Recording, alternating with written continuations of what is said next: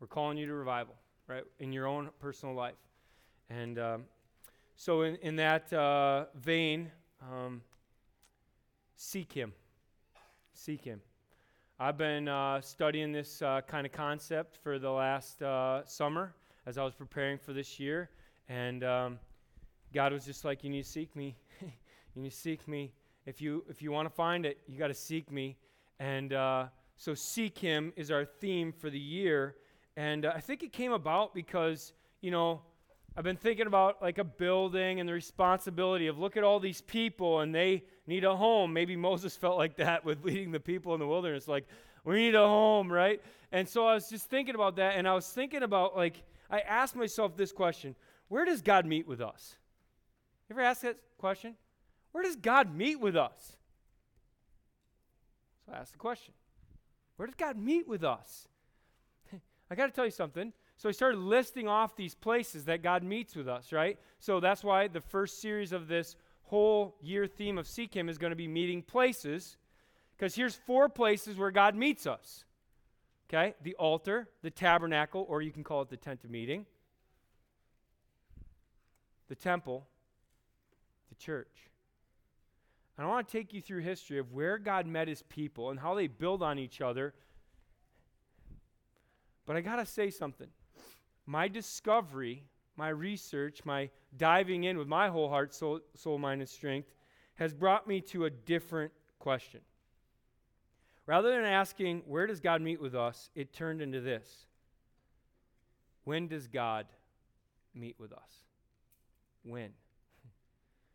What are the characteristics around Him meeting with us? It turned from a physical search God, where do I find you? What physical place? What, what address are you at? into a spiritual journey of what needs to happen in me, through me, what needs to be stripped away, what needs to be revitalized in order to meet with you today. Because we're all here. And some of us met with the Lord this morning. And others of us are like, well, I thought it would be better than that. I thought it would be, I thought, you know, I didn't really feel anything, you know. And some Sundays it come and it's nothing. And some Sundays it come and I'm like, man, that was the Holy Spirit and power. And I got to tell you, it's not about the place, Kellogg Middle School. It's more about the place right here. My heart. Is it for the Lord? Right? So that's a little background on why we're going to be studying these things. Seek Him. Grab some gear if you want online. And then meeting places. And here's the first one the altar. And the altar is a place of sacrifice. It's a place where you sacrifice something. And so I'm going to ask you today to make some huge sacrifices. Revival is scary because something inside of you has to die in order to, for something of God to be able to be alive there. And so I know this is going to be a little scary for you. It's been a little scary for me. Um, my heart was pounding uh, even as I got up here. And I, I'm just like, but I want to see the power of God. So I'm willing to make a sacrifice, a place of sacrifice, the altar, because I want so badly to see the power of God. So, first, let me start with this. I just got to get a few things out of the way because I'm not going to preach a message on like the history of the altar or the instructions of the altar. I want to get to the application, right? What does the altar mean to me and how do I apply that in my life? Give me that, right? Anybody? Yeah, okay. That's that's the kind of church this is. So, in case you came for information, I'm going to give you a little bit at the front, but that doesn't happen all the time, okay? So, here's the history. Throw it up on the screen for you. Uh, the altar starts with Abel. So, do you think it started with Abel or do you think it started with Adam? yeah, I think it might have started with Adam. But in the Bible, there's definitely offerings being made by Abel and Cain, and you know how that went, Genesis 4. But the point was offer my best, right? Offer an acceptable gift to the Lord. Then it went to Noah. Noah, in chapter 8 of Genesis, offered specific clean sacrifices. That's why there were seven of one animal on the uh, ark and only two of another, right? Because he was supposed to offer specific clean animals. It was a sacrifice. And then Abram, before his name was changed, in Genesis 12 and in Genesis 13, it was like everywhere he went, God said, Build me an ar- altar. Build me an altar. Oh, you moved again because I told you to. Build me an altar. Oh, you moved again. So if you're going to get in a new house, if you're buying a house or something, bring the altar, right? Bring it with you, okay? Abraham, after his name was changed, Genesis 22, maybe the uh, most amazing altar moment. I don't know what happened, but I can only presume that his son Isaac gained all of his affection. And so God, like only God would do, said, You need to kill that. And the thing that you're affectionate about is your child. And so I'm asking you to bring him to the mountain, and I'm asking you to kill your child. You're like, That's gross. No, nobody's ever doing that. That's pagan worship, isn't it? Is that pagan worship? Seems like pagan worship to me. Notice God didn't go through with that. he provided a lamb, right? And it's a picture of Jesus Christ. Jesus Christ is the lamb that was slain for you and me. So, such a powerful story. You can go read these things, little history. And then you have Isaac. Well, you can only imagine Isaac had a little PTSD when it came to altars. Um, so I'm thinking, uh, I'm staying away from those things, uh, is what I'm thinking. And so God had to like drag Isaac, kicking and screaming, be very clear. He had to like meet with him face to face and say, Build me an altar. And it was a matter of obedience for Isaac. And Isaac was obedient in building an altar, and you can see that in Genesis 26. And he followed God. And then you have Jacob in chapter 33 and then in chapter 35 of Genesis. And the key to this is listen to God, right? It's a place where you can listen to God. And uh, he built this altar, and God changed his name. It was a game changer. It was a, it was a life changer. It was a, and I'm praying this morning will be a life altering service for you. That today, your name will change, right? that today something changes in you that is so profound that you'll never be the same again. Don't you come to church for that? I didn't come to church to check the box today. I came so that God would radically change my life. That's why I came. I hope you came for that reason because that's what I'm going to ask you to do. And then in Moses, uh, Exodus 15, you're starting to get towards the tabernacle now, but Moses built an altar and he called it uh, God is my banner. And he worshiped God. And, you know, Joshua built an altar, Gideon built an altar, Samuel built an altar, Saul built an altar, David built an altar, Solomon built an altar, the prophets built altars. They all built altars. Why? Because that's what God asked them to do. And I believe God's asking you to do something today. The prophets did something else. The prophets also made a practice of tearing down all the false altars, all the di- idolatrous prophets, our, our uh, praises and worship, all the idolatrous uh, thoughts and, and things, okay? They ripped those down. All the little g gods. You're like, I don't have any little g gods. Uh, yes, you do. Yes, I do. And we need to constantly rip those things down, tear the altars, the false altars down, and build up the altar of God. Prophets made a uh, practice of that. I'll get to that in a second. So here's some instructions, okay? No slide for this, but just, just a few things. If you want to learn about altars, there's a couple altars, right? So there's an altar in uh, Exodus 27. That's the bronze altar of burnt offerings. So they would offer things on that. And then there's Exodus 30. You can write these down. You can look them up, or you know any Google search will find it.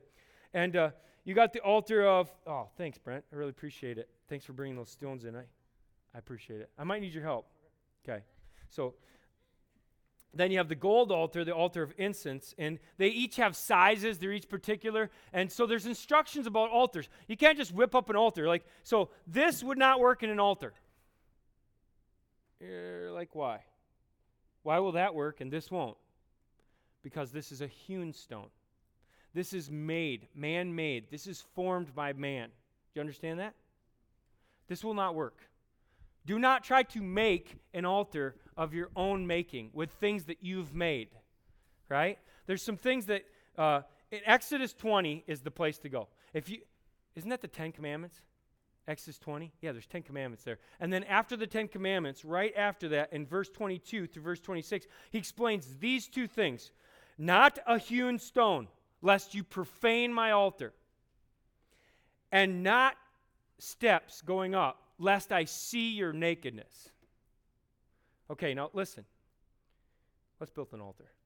The altar was made out of 12 stones. They were unhewn stones, okay? So you build an altar with unhewn stones. The reason you build an altar with unhewn stones is who made this rock?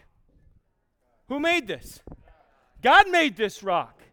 You can't worship something, uh, God, who created the universe, on something you made. You worship on what He made. Does that make sense? So, this is an altar. You might need this big rock. And then the whole steps thing. Don't go up on God's creation and say you're better than anything else He made. God did say we were the prize of His creation, right? But it's also pre- presumptuous. He can say that. He created us. But it's presumptuous to be like, I'm up here, I'm awesome, and God, what else you made is underneath me. No, it's not underneath him. Thanks, Brent. I appreciate it. So there's an altar.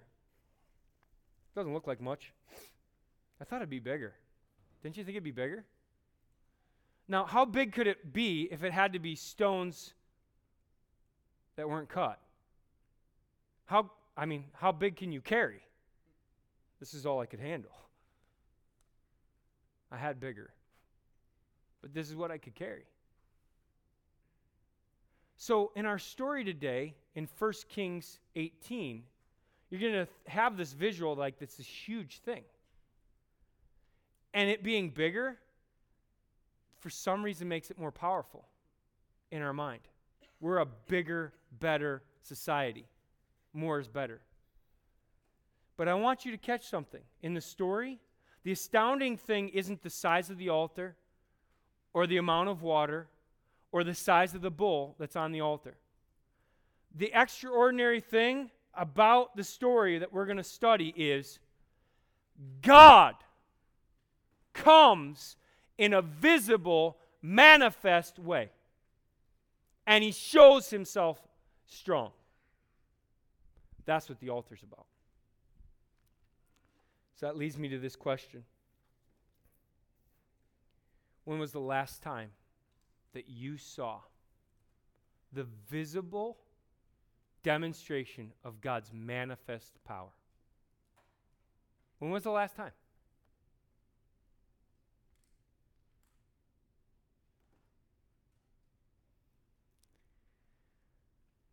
In the passage, there's a lot of silence on that too. I asked my wife that. I've been asking people that this week. I asked my wife that, and it didn't take her long, honestly. She was like, uh, Vertical Church Conference, this happened, that was God. And I was like, whoa, yeah, I remember that. That was God. Yesterday we were at HLS. It's a it's a Harvest Leaders Summit where uh, small group leaders gather for some training, and we like to pour into them. And uh, I'll tell you, when I spoke yesterday on Psalm 77, that wasn't me. I didn't plan to say that. That was a visit. Nobody would have known that except for I knew. That's not what I was going to say. That's not what the way I was going to say it. That's not what I had. That was from God. That was a visible manifestation of God's power.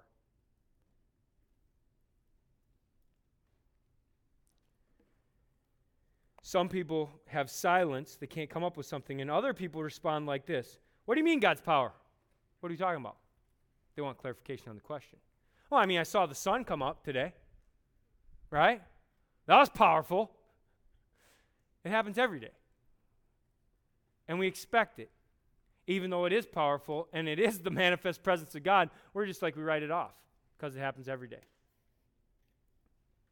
Maybe you coming here every week and somehow you're just like, of course God shows up. Of course the Holy Spirit's here. No big deal. That's why apathy creeps in and the desperation goes away. we need the desperation of God to meet with us more. It's not just good music, it's not just Bible preaching, it's not just singing songs to and about God.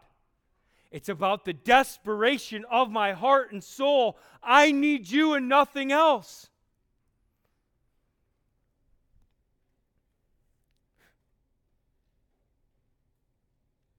When was the last time God did something remarkable, unexplainable, no human manipulation, nothing that could cause that to happen, physically speaking, made it happen? That's what we're talking about. So let me ask you do you believe that God's powerful? Raise your hand. You believe God's powerful? You do you? I, you don't have to raise your hand. Okay? I mean, like 90% of people raise their hand, and everybody's like, oh, I think I got to raise my hand. If you don't believe God's powerful, don't raise your hand. Just be honest. It's okay. Right? But I believe God's powerful. I do. Do you? Do you believe God can do the impossible? I believe God can do the impossible. Do you believe that there's something in your life that needs to change? I believe there's something in my life that needs to change. I'm the only one with my hand up, but okay. so, so you're not voting with your uh, mouth or your actions. Um, do you believe that God can change you? Yeah, I believe that He can. I believe that God has the power to change me. And I believe that I'm powerless to change anything about me. I've tried, and it doesn't work. It's been too long. Been too long. We've been seeking our own power too long. We've been trying to do it in our own strength too long. If you came in here on the rat race and on the uh, hamster wheel and you're trying to keep up with the Joneses, so to speak, and you're trying to be the best Christian you can be and just trying to be a good small group member, and I'm just trying to worship, walk, work, and I'm just. You're powerless to do that. It's been too long. We need to admit that we can't go, that we can't even grow, that we can't, nothing can happen without the power of God. Stop pretending you can do it and admit to God and everyone else here, I can't do it, but God can. And ask Him to do it. This is the altar, it's a place of sacrifice. So turn to 1 Kings 18. And let's admit that I can't, but God can. That's faith. And let's see from this powerful story of the altar of God just what it looks like to see the power of God in our life. Okay? 1 Kings 18. Uh, 18 and 19, you should read it both. They're really powerful. But I want to start back in chapter 16. I want you to see something from chapter 16, verse 30. Chapter 16, verse 30. Kings is in the Old Testament. Okay, so you just got to start from the front and you'll find it. First Kings, Second Kings. Okay? First Kings 18 and verse, uh, or chapter 16, sorry, I'm going to start there in verse 30. And Ahab, the son of Omri, did evil in the sight of the Lord more than all who were before him. Well, there were uh, six other kings before him. He was the seventh uh, in the divided kingdom, at least. Did evil in the sight of the Lord more than all who were before him. And as if it had been a light thing for him to walk in the sins of Jeroboam, the son of Nebat, he took for his wife Jezebel, the daughter of Ethbaal, king of the Sidonians. It's just north of Israel, in Phoenicia. And went and served Baal. Baal is the title more than a name. Uh, Baal had Hadad would be the name of the god, but Baal is the title. And, and worshipped him. He erected an altar. Good altar, bad altar? Let's vote. You want to erect an altar to Baal? Small g God? You're going to see in a second how worthless that is going to be. For Baal, in the house of Baal, you're like, when did they get a house of Baal in Jerusalem? Oh, yeah. Uh, read the next phrase. Which he built in Samaria. Ahab, you doofus, build a house for God. Or just reconcile with the nation of Israel and go to Jerusalem like you're supposed to. And Ahab made an Asherah. Ahab did more to provoke the Lord, the God of Israel, to anger than all the kings of Israel who were before him. I want you to think about that. This is not a good situation. You could just write in your Bible, bad king, bad leader, bad leadership. That'll affect a place, eh? Bad king. And then look at 17, verse 1. Now Elijah, the Tishbite of Tishbe, um, I'm assuming that's just for clarity because that's pretty obvious. Um, in Gilead, well, that was helpful, said to Ahab, As the Lord, the God of Israel, lives, and he does live, beho- before whom I stand, and I might be the only one standing, there shall neither be dew nor rain these years except by the word, my word, the word of God. You're like, how long? How many years? Well, it's in James chapter 5, okay, verses 16, 17, 18. Three and a half years. Three and a half years is how long there was no. I mean, okay, let's just compare this. All right, so that's a natural disaster. Three and a half years, no rain. That's a nat. There's economic. Uh, there's, uh, you know, the food's gone the leadership's all in trouble. Like, it's just a bad thing, right? Hmm. I, I see hurricanes. Right? And so all of our nations sending help to Florida, sending help to Texas. Good thing? Yeah, good thing. Who's sending help to America for their spiritual drought? Oh, you're insensitive.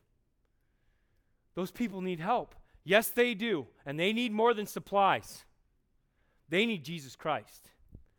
And they're not the only ones who need that. We need that here in Rochester, Minnesota. So pack up your truck and go down there, but when you come back, don't forget about our spiritual need. Are you catching my drift? We want to get on every cool thing to do.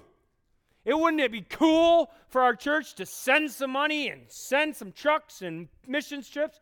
Yeah, it'd be cool. Wouldn't it be wise of us to be right here in Rochester, Minnesota and say, We got a sickness. We got a drought, a spiritual problem. Something needs to happen right here in my life today. I don't have to drive to Florida for that to happen kind of cranked up about it because God's got me on this plan of revival in my own heart and life. So we have a bad king and we have a bold prophet. Sorry for my boldness. I don't think prophets usually apologize for that kind of thing, but I do love you. And I want you to know that. So I may speak or raise my voice and say something that you think is offensive. But if you could see my heart right now for you, how much I love you how much I want so badly for you to get this, you would know I'm not yelling at you, I'm yelling for you. I'm doing my job as the herald, as the preacher, to preach to you. This says the King of Kings and the Lord of Lords. He loves you enough to say, Don't hurt yourself. I didn't create you for this. I created you for so much more. I think that's clear. We need to admit that our only hope in this desperate situation that we're in is the power of God. If we had a drought for three and a half years, everybody'd be sending stuff. But they'd be sending the wrong stuff. Because we're already in a drought. And it's been more than three years. Man, 1960s, 1970s, our nation took a nosedive and it has not recovered. And we're not far from ground right now, and nobody's pulled the parachute yet. It will implode. Something's going to happen. And I'm not even a doomsdayer. I'm a positive guy. I think everybody's a 10. So if I think that, then you all probably think it's already happened. We got to admit, we're in trouble. And it's not the hurricane type, it's, it's a spiritual drought, and we need God. So, if I want to see the power of God, I mean, it's been a long time since I got to the word, eh? Sorry about that. We're going to get there right now. If I want to see the power of God, I'm going to give you a few things to sacrifice, a few things to look for, okay? A few things that are required in that. Um, the conversation between Elijah and Ahab continues. It continues in chapter 18, verse 17. Next time Elijah sees him, Ahab, and there's a lot of cool stuff in between there, but I'm just going to get there. Uh, verse 17. When Ahab saw Elijah, Ahab said to him, Is it you, you troubler of Israel? Really? Oh, yeah. We haven't seen each other for a while three and a half years. Um, how about we just pull out the name calling real quick? You troubler of Israel. And, and bold prophet, right? Can you say bold prophet? Bold prophet, here it comes, here it comes. Uh, and he answered, I have not troubled Israel, but you have, and have your father's house, because you have abandoned the commandments of the Lord and followed the Baals. I want you to start to ask your question.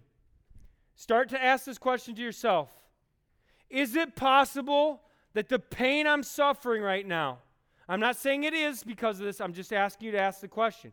Is it possible that the drought that I'm in, that the marriage problems, that the job issues, that the you name it, you list it, physical ailment that you're in, is possibly because you've abandoned the commandments of God?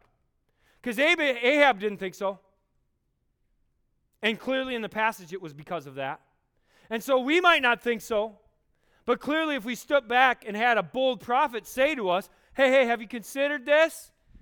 You might be the problem. But I know a solution. Jesus Christ is a good God who died for you. Oh, man. Get back to the passage. He says, Now therefore, send and gather all of Israel to me at Mount Carmel. It's more like a hill, Carmel. Just saying, if you've looked at it. And the 450 prophets of Baal and the 400 prophets of Asherah who eat at Jezebel's table, your wife. Come on, bro. Your wife has 850 guys at her table who she feeds, who she kill.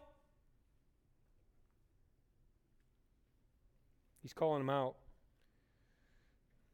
850 to 1. What are the odds? It's not a fair fight for the prophets of Baal because they're serving a non God. And Elijah, the one person standing, is serving the God. And so, as you walk back into the world today, I want you to know the odds are for you, not against you. Like you're like calculating it up. You're like, oh, I don't know. I can't really confess my sin. I can't really, I don't want anybody to know. You're like, dude, the odds are for you with God, not against you. This whole thing with America, this drought, this evil we're facing, right? Whether it's racial tension, or some guy in our country, right? A lot of trouble in our country. Greed, pride. And, and then, but then there's a guy with some finger on his button in Korea. We're facing that evil too, where a guy wants to blow our country up. Like we're facing a lot of evil. The odds are against us. Are they against us? Are the odds against us? No, they're not because we have God. But does our nation have God? Uh, they used to. The odds used to be in the favor of America. They're not in the favor of America right now. I'd like to change the odds. Wouldn't you like to change the odds? Yeah. Well, let's change the odds by being a godly people. Right? Let's change the odds in America by telling other everybody about the odds maker. Right? The person that actually matters, Jesus Christ. The person that changes everything upside down. So here's the first point. If you want to see God's power, here it is. Stop blaming your troubles on other people. This is something we do. You got to admit it. You turn to your neighbor and admit it if you want. I do this. I do this. When was oh I didn't get my homework done. Dog ate it. I couldn't get to uh, our building team meeting today because I had to take my kids to worship. Oh, I couldn't. I couldn't. I, I because because because. Get a mirror out. Look into it long and hard only thing you can control is you and God, and you're not controlling Him. So submit and let Him control you. That's the one move you have. Submit to God or go insane trying to do your own thing. And blame everybody else because it's not working out. Ahab is literally insane. You're a troubler of Israel. This is your last great hope, Ahab. This is it. This is all you got left. He can't figure it out. We need to quit playing with sin. You got to quit playing with sin.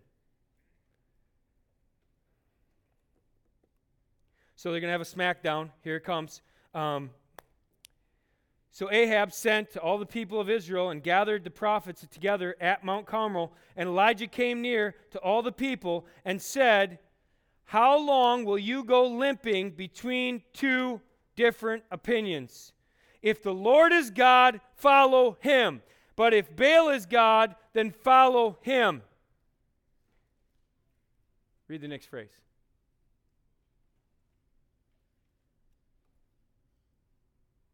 Silence. People didn't say a word, they got nothing to say. Because they know it's the truth. I got a foot in the world and I got a foot in the church. Can't say a word about it. On Sunday, I come to get the power and we connect with Jesus, and it's awesome. And then I go back to work on Monday, or I go back to school on Monday, right? You guys are in school? I go back to school on Monday where people are cussing. You know? Where premarital sex is, of course. Where stealing, cheating, it's just part of the thing. And I think, well, that's where the power is. So I got to go grab the power. So I guess I'm going to swear. I guess I want to be cool. I guess I got to go um, steal and cheat. I guess I have to go have sex because that's where the power is. If I have sex with a lot of people, that'll make me more powerful. Get me on The Bachelor. That'd be awesome.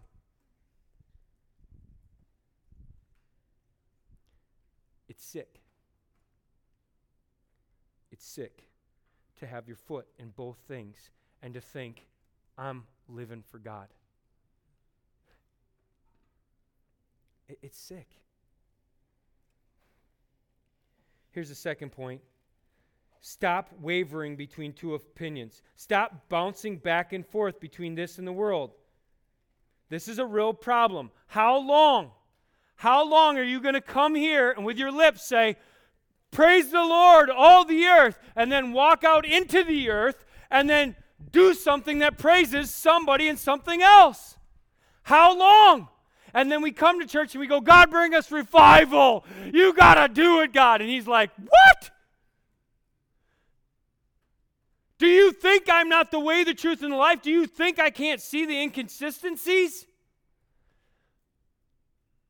You think I'm dumb and blind? No, I'm the God of the universe. I got my eyes wide open. I know everything that happens at all times. That ought to scare you.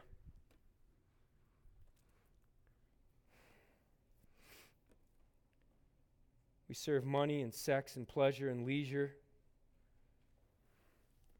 And then when our marriage falls apart and things don't go our way and the doctor bills come and whatever, then we want to come worship God and say, God, help me, and why didn't you help me?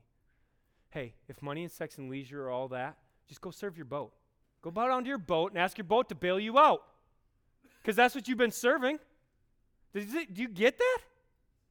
Like, why would we come back to God when we're not serving and ask for something when what we've been serving, let that, let the thing that you've been serving that you think will take you so far, go ahead and kneel down and bow down to that and let that thing bail you out. D- does that make sense? That's what should happen. But somehow we get this opinion like God's a bailout plan. If you think of God as a bailout plan, that's a bad plan. If you think of God as the creator of the universe and you believe that he exists, then you will worship him, regardless of what he can do for you. You will just worship him because you know who he is. Stop limping between two opinions. Stop, wavering between two opinions. Quit pretending to love God.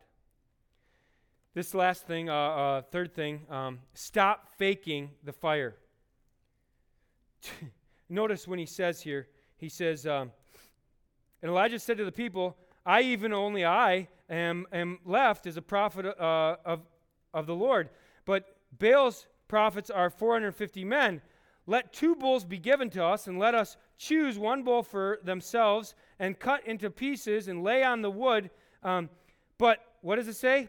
underline this, put no fire to it. And I will prepare the other bull and lay it on the wood. And what does it say? Underline it. What does it say? Put no fire to it. Don't try to fake the fire. Don't bring the match. Let God be the flame. Okay? And you call upon the name of the Lord your God, the name of your God, small g, and I will call upon the name of the Lord, all capital letters, Yahweh, the God who answers by fire, he is God. And all the people answered, Well, now the cat doesn't have their tongue. It is well. Like, good, good, good plan. As in, Amen. Really? Amen. All right, amen. Now you're involved in the message? I grade it. Amen.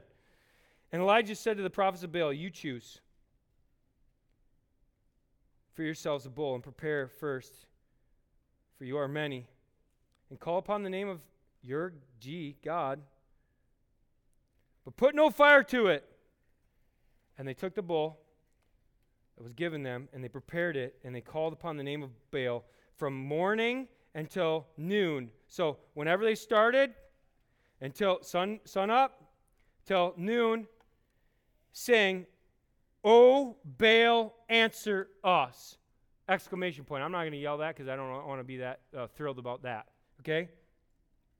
But they were thrilled about it. And, and there was no voice. The scriptures make it very clear Baal's not a God. No voice, no one answered, and they limped around on, uh, uh, around the altar and they had that they had made and at noon elijah mocked them saying there is sarcasm in, sarcasm in scripture I love that. He mocked them. I like it. All right. So he mocks them and he says, Cry aloud! Can't you get any louder? For he is a God.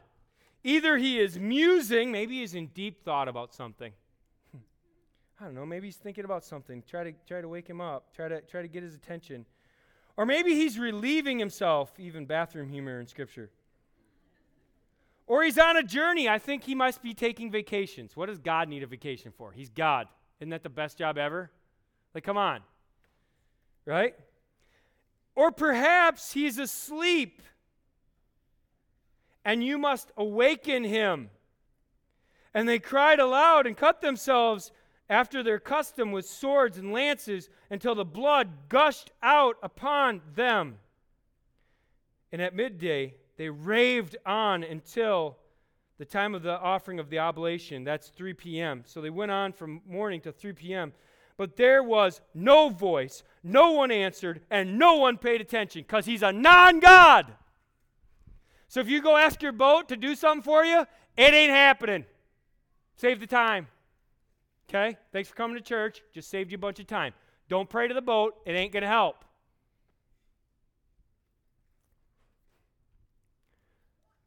Don't try to manufacture the fire. Churches do this. Let's get the lights right. Let's get the techno, whatever. Let's get the this and that. And let's just. fire. God in our presence. Get a clue. Stop faking it, right? We come to church, put on our church glasses and our church clothes, and we carry our big fat Bible, and we're like, I'm great. How are you? I'm great too. Bull. Dean asked me, How was your summer? Told him straight like it was. It was a hard summer. He's like, Was it resting? Was it refreshing? I'm like, It was growing. That's what it was. And that's refreshing because it was growing, right? We don't have to put a mask on to come to church. I'm trying to tell you, rip the mask off. This might be the only church in town. I don't know that where you can actually do that. And we're still going to love you. Just be who you are. Because we believe when you are who you are, that God will penetrate your heart and get you to where He wants you to be. But if you won't admit where you really are, you're never moving forward. There's this other issue I got to uh, kind of bring up of cutting, because it's an issue in our world, right? They were cutting themselves. Why is it that blood, like everybody just knows blood brings attention, right? If I cut myself, somebody will bring me attention. I'll get attention. Blood, attention. I want to gain somebody's attention. Let me just tell you this. If you want to gain God's attention, you don't have to cut yourself. You just need to turn around and face God. He's right there. And by the way, let me say this please never cut yourself again, and this is why. Because God cut Jesus Christ so that you don't have to. He did. He cut his only son, whipped, blood, flesh, ripped. You never have to do that. It's already done, it's over. No more cutting. Please ask for help if that's an issue you face. The gospel's for us. It's the blood of Jesus Christ. I have three more points. Well, four. Maybe I should just preach next week. I've heard pastors do that, and it's like really clever because then they're just loaded. But I just need to hustle through. Okay, so let me give them to you. Um, here's the next one start repairing the altars of God. You got to rip down the false altars, but start repairing the altars of God. So, watch, this is what we're trying to do with Draw Near. This whole thing. I don't know if you participated in Draw Near or not, but I have a new card for you today. Did you guys get this? Yeah, awesome. Hey, nobody's judging you whether you do it or don't. I don't care. Like, I mean, I do care. I love you. I want you to do it, but like, it's up to you. I love doing this. We're going to do it again, another 21 days, okay? While we're doing this series. I'll see you back here October 1st. Maybe we'll have another one. I don't know. But uh, I'm telling you, do this, okay? Just like draw near. If you're not sure what we're doing, uh, it's a 21 day prayer challenge. Get alone, for God alone, and seek Him every day. That's all you got to do. Okay? And it'll, it'll be fruitful and rewarding. Start repairing the altars of God. Let me read it. Then Elijah said to the, all the people, Come near to me. Draw near, right? And all the people came near to him. And he repaired the altar of God. Well, maybe that's why it's the point. That had been thrown down. Oh, oh. Has the altar of God been thrown down in your life? That's the question you need to ask yourself. Elijah took 12 stones. That's it, 12 stones, according to the number of the tribes of the son of Jacob, also the number of disciples, right, that Jesus had, to whom the word of the Lord came, saying, Israel shall be your name. That's in Genesis 35, verse 10. And it's one of the altar experiences I talked about. And with the stones he built an altar in the name of the Lord. Why do we build an altar? Because it'd be cool for display. we build an altar for God. That's why we build an altar. We build an altar for God. That there's no other reason to build an altar that but for God. Clear some space for God. As great as would contain two seahs of seed, that's about two gallons, seven quarts, and and he put the wood in order and he cut the bull to pieces. And he, it must have been bigger stones because wood and blood, uh, you know, it had to be a little bigger than this anyway. Okay? He got wood on there, and then, and then he got a bull on there. It's interesting that it's a bull. I'm not going to go into it, but that was the representation of Baal. That was kind of like his thing. And uh, so it's kind of cool that God's using his thing and is going to consume that. And he said, Fill four jars with water and pour it out on the burnt offering of wood. And he said, Do it a second time. And they did it a second time. And he said, Do it a third time. And they were tired. And they said, I just added that. And they did it a third time. And the water, because I'm sure the water wasn't up on the top of the hill, they probably had to go get it. Okay. And then, and then, and the water ran around the altar and filled the trench with the water. Here's the thing you aren't picking up because water, like I said last week, is just so easy for us. Here's the thing um, you're not picking up water was the most valuable commodity of the day. To pour that many gallons of water onto an altar for no reason when you're trying to get fire, it's like, it just, just. But I got to tell you this. When repairing God's altar, here it is. You ready? God had to get the water of Israel on the altar before he could get Israel's heart on the altar. God has an, a thing in your life that he doesn't like. There's something in there that he doesn't approve of. There's something in there that needs to be moved.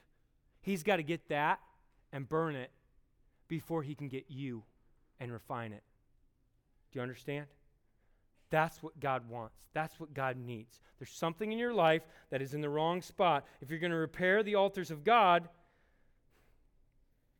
then you got to remove something. Okay? Next point. Start practicing the power of prayer. You're like, oh man, that's such a cool thing to say. Well, notice I didn't say we believe firmly in the power of prayer because belief determines behavior. Don't just say it, don't just believe it's true, practice it. You have to do it, okay? Praying, we don't talk about praying, we just pray. That's how we talk. We pray, okay? God loves to show up in power. Are we asking Him? That's the question.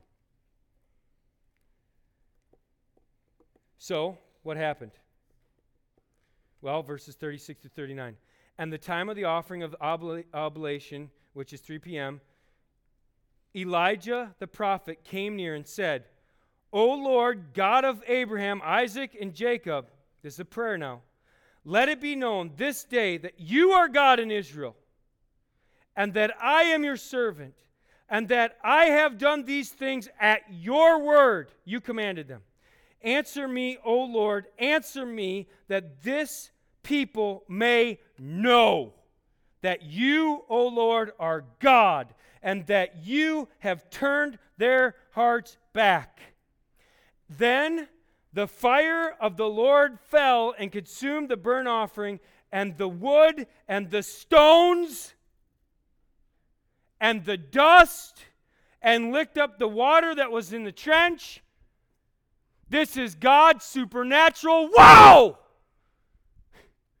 You would not have been on the hill and gone like, well, of course you could do that. yeah, I, I did that last week. You might have started a bonfire last week, but you didn't consume everything right there. There's nothing left. And by the way, you all get to go home with a doggy bag. You know what it is? You smell like smoke. And when you've been that close to God, you'll never smell the same again. Right? When you've been that close to God, you are different. And I'm praying that today for you. That you will never be the same again after experiencing God this way today. So here's really the point. Are we asking God? We're powerless without God, so we have to ask Him. The people's uh, minds were changed, and their posture and their participation, and everything was changed. Look at it. And when all the people saw it, they fell on their faces and said, The Lord, He is God. The Lord, He is God. And Elijah said to them, Next point. Seize the prophets of Baal. Let not one of them escape.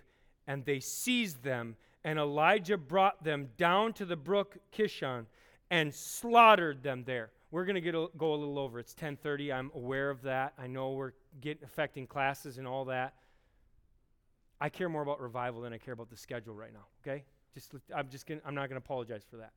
I'm just letting you know we're over. Here's the next point. Number six. Seize the moment, this moment, right now, today, and slaughter my idols. You have a piece of paper. You have a piece of paper. I want you, I, I, can't bring all your altars to here right now. You probably left some of them at home. You don't even know what some of them are. I want you to write down on this piece of paper your altars, your false altars, not the altar of God, your false altars. What is the thing that sits on the throne more than it should? What is the thing in your life that you keep coming back to? You know how many times a day I look at this?